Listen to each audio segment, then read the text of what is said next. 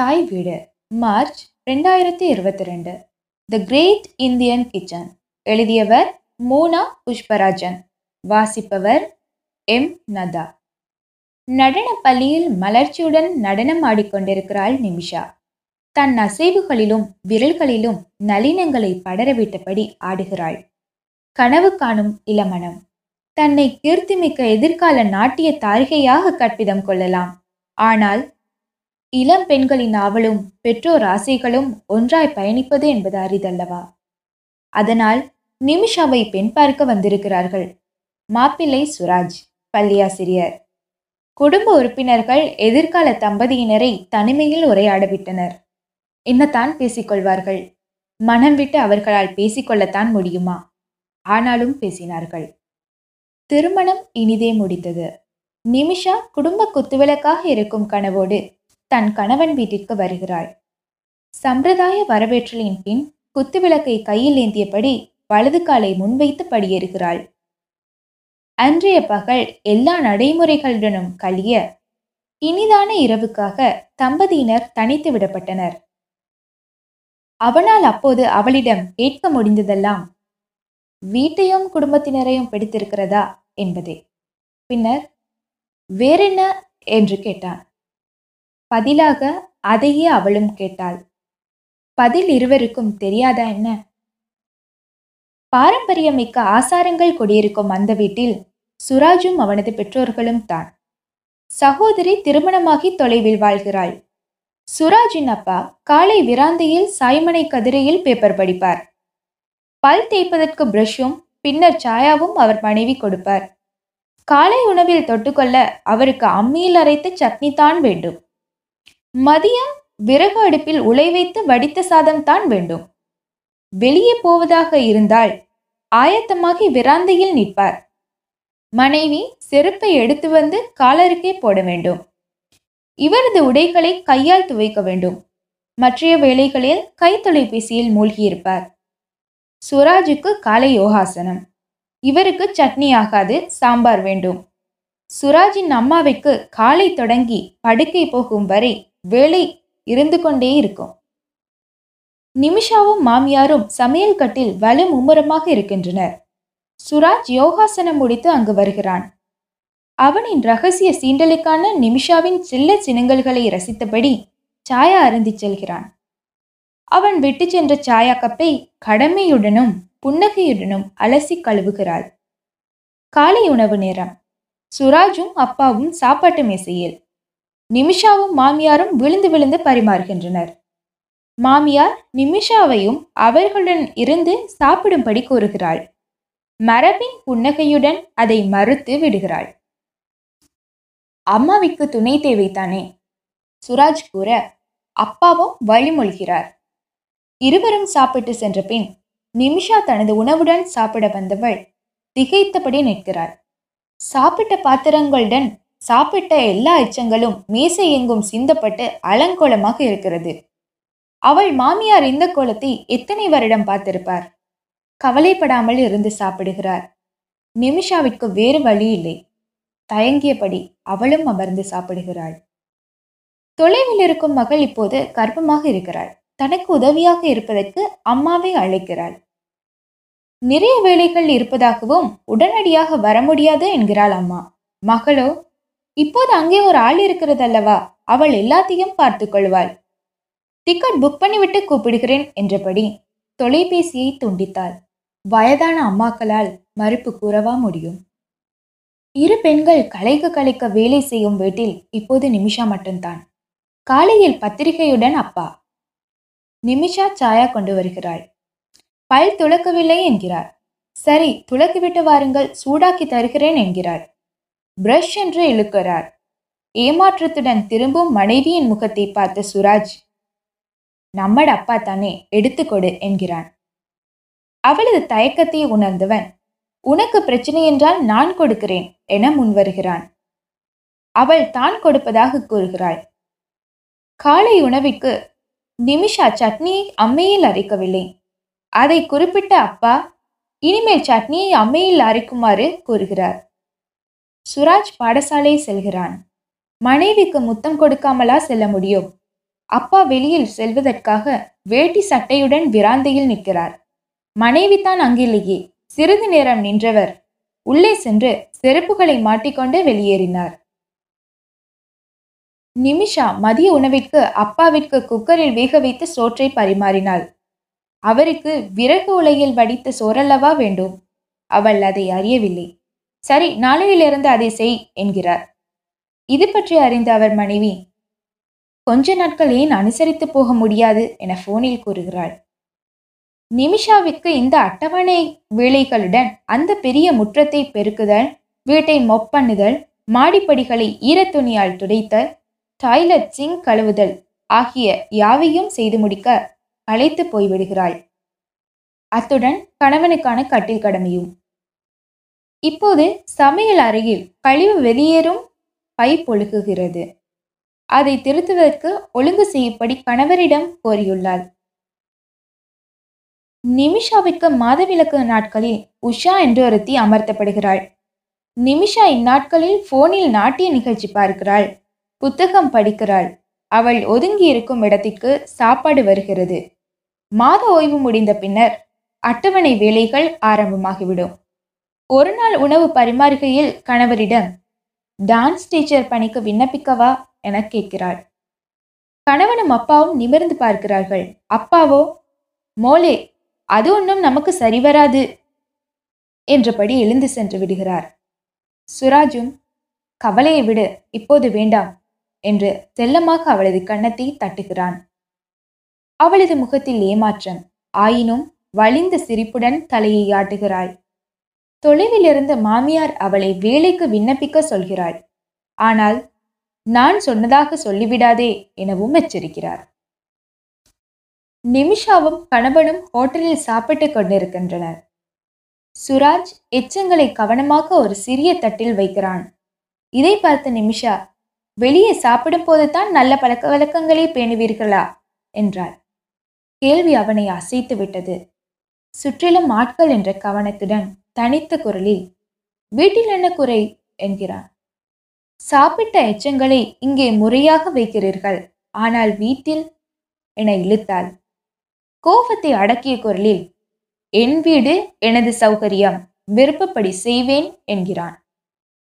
சீண்டப்பட்டு விட்டான் என்பதை உணர்ந்தவள் இணக்கமாக நான் சும்மாத்தான் சொன்னேன் ஏன் கோபப்படுகிறீர்கள்? என்றபோது இப்படியான கதைகளுக்கு கோபம் வராமல் என்ன செய்யும்? என்று எழுந்து செல்கிறான். அன்றிரவு அவன் பேசவில்லை. அவள் எவ்வளவோ சமாதானம் கூறிய போதும் அவனது சீற்ற உலை தனியவில்லை அவள் மன்னிப்பு கேட்ட பின்னர் தான் சமாதானமானான். விழுந்த விரிசலை மேலும் மக்களப்படுத்த நிமிஷா விண்ணப்பித்திருந்த பணிக்கு நேர்முக பரீட்சைக்கான அழைப்பு வந்தது. சுராஜின் அப்பா ஏமாற்றத்துடன் நான் வேண்டாம் என்று சொன்னேன் அல்லவா? எனது மனைவி பட்டப்பின் படிப்பு படித்தவர். வேலை செய்ய விரும்பினாள். ஆனால் ஆனால் நான் எனது அப்பா சொல்லை கேட்டேன். அதனால் தான் எனது பிள்ளைகள் நல்ல நிலையில் இருக்கிறார்கள். வீட்டில் பெண் இருப்பது குடும்பத்திற்கு ஐஸ்வர்யமானது.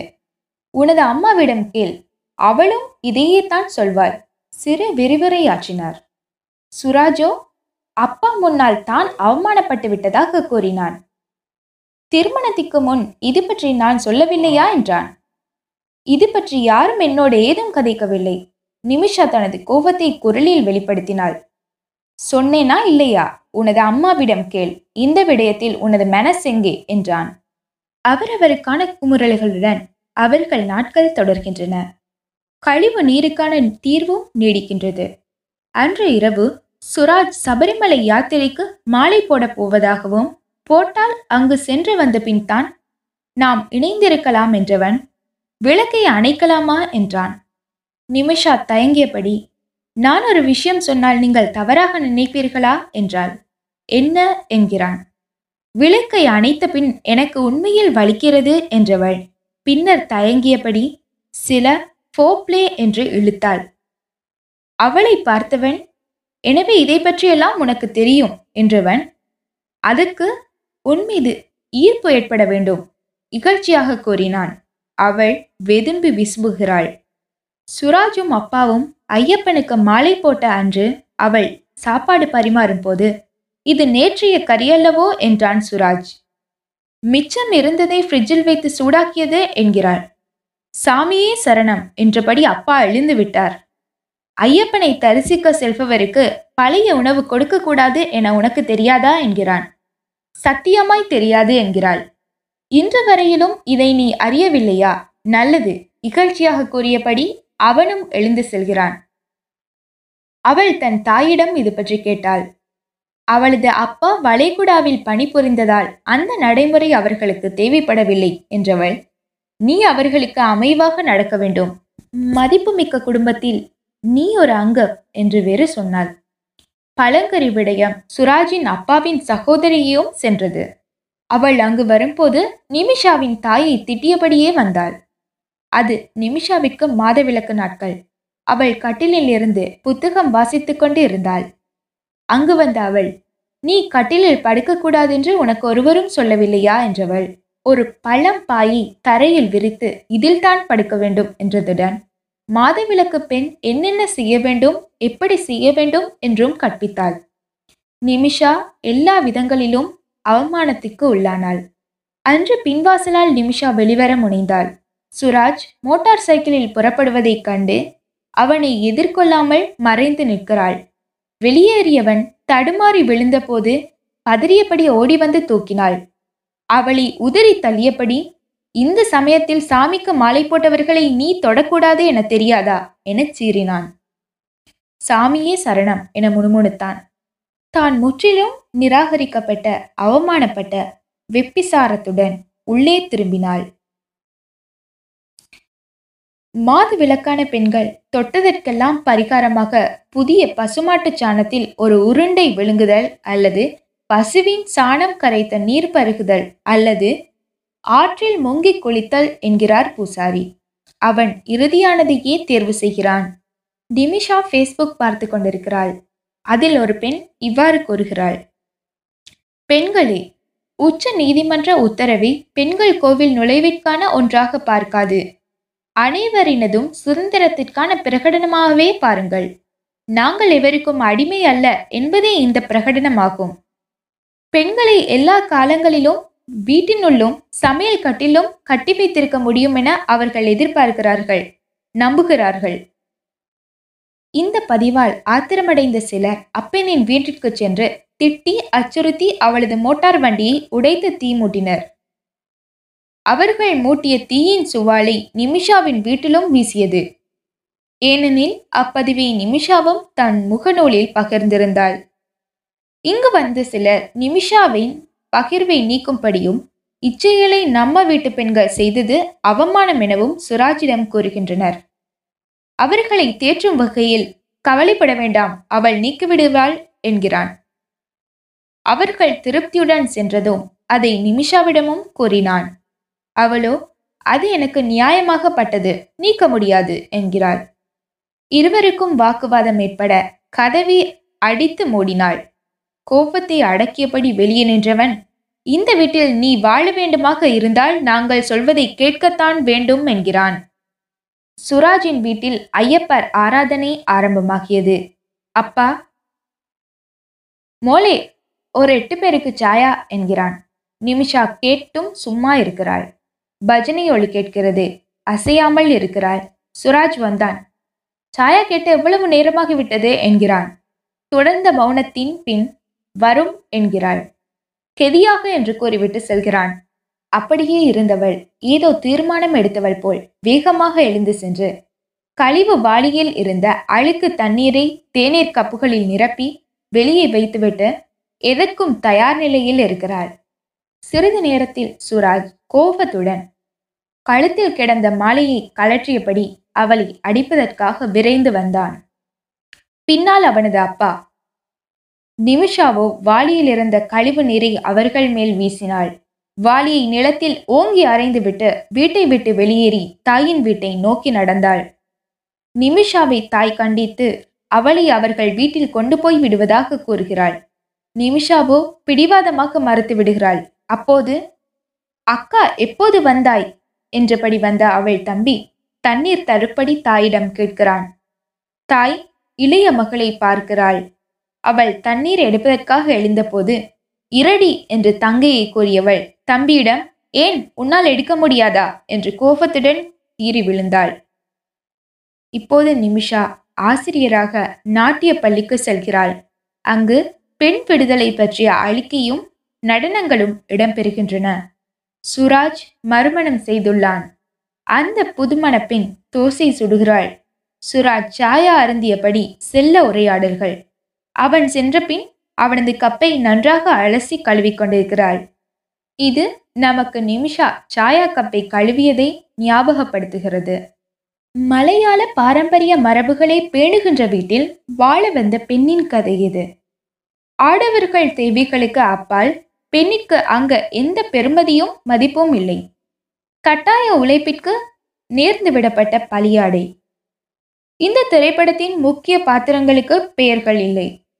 பொது பண்பின் குறியீடாக இந்த பெயர் நீக்கம் நிகழ்ந்திருக்கலாம்.